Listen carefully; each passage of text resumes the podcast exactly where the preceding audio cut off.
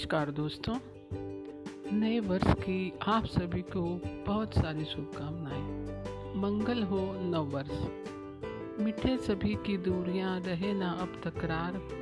नया साल जोड़े रही सभी दिलों के तार, बांट रहे शुभकामना, मंगल हो नव वर्ष। तो दोस्तों, हमारी आज की कहानी राजस्थान पत्रिका से ली गई है। कहानी का नाम है नए साल का उपहार। तो चलिए कहानी शुरू करें। नए साल का उपहार। किशन, अब तो तेरी कॉलेज की पढ़ाई पूरी हो गई है। नए साल से तू तेरे पापा की कंपनी संभाल लेना। डाइनिंग टेबल पर परिवार संग बैठे ब्रेकफास्ट कर रही माला बड़े ही अभिमान से किचन में काम कर रहे नौकरों को देखकर बोली, ओह नो मम्मा, अभी थोड़ा एंजॉय कर लूँ, फिर संभाल लूँगा ना कंपनी। किशन सैंडविच खाते हुए अपने पापा को देखने लगा। ठीक ही तो है माला, अभी कंपनी ने फ्रेशर की वैकेंसी नहीं निकाली है, तुम न्यूज़पेपर जरूर पढ़ते रहना।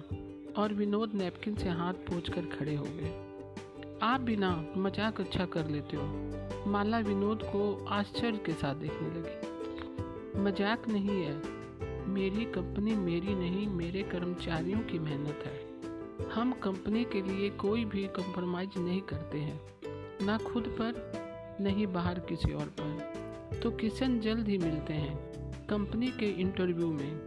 और विनोद सामने रखी घड़ी में समय देख तेज कदमों से बाहर की ओर चल दिए। डाइनिंग हॉल में माला की ओर देख किशन मुंह बिगाड़ते हुए बोला, ऐसे होते हैं पापा। और वह भी अपने कमरे में चला गया। 4 दिन बाद ये सुबह सुबह माला अखबार लिए किशन के कमरे में आई और बोली, देख आज तेरे पापा की कंपनी में इंजीनियर की वैकेंसी निकली है, तू बायोडाटा जरूर भर कर भेज देना। अपने पापा की कंपनी में भी बायोडाटा भेजना पड़ेगा, पता नहीं क्या बताना चाहते हैं। उसने बड़बड़ाते हुए देख माला न्यूज़पेपर को पेट पर फेंक गुस्से से देखते हुए बोली। उसे डांटना ही चाह रही थी कि खुद को रोक दिया और वह कमरे से बाहर चली गई। ओह, अभी मैंने अपना बायोडाटा नहीं बनाया। ओहो, मेरी न्यू ईयर की पार्टी, रोहन से फ़ोन करके पूछता हूँ।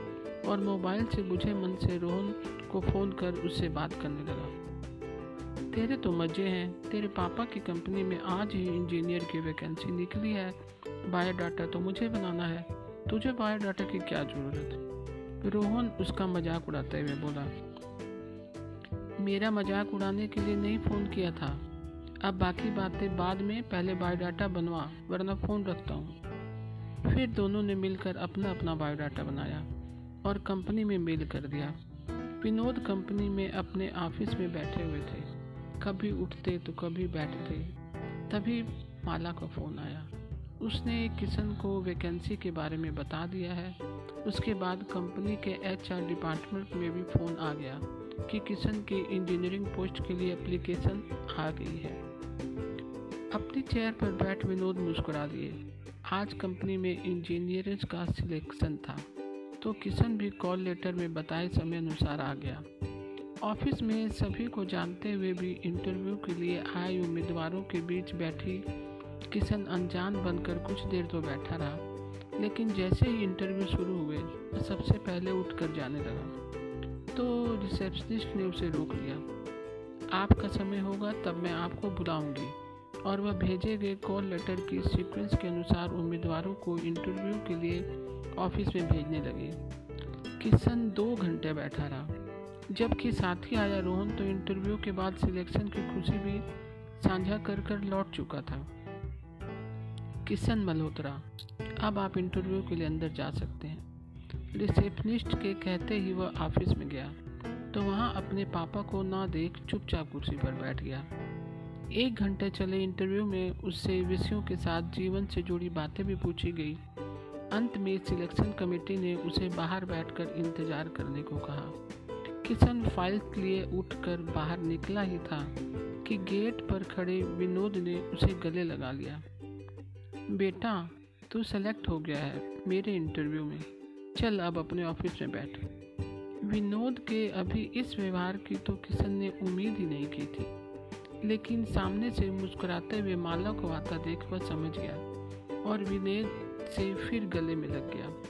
पापा ऐसे होते हैं, माँ की ममता दिखती है और हमारी ममता, कहकर हंसते हुए विनोद ने अपने कर्मचारियों से मिलकर उसके लिए बनाए ऑफिस के इनॉग्रेशन का जश्न मनाया।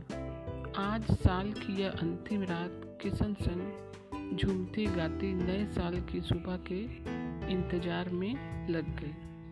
तो दोस्तों, आज की कहानी आपको कैसी लगी?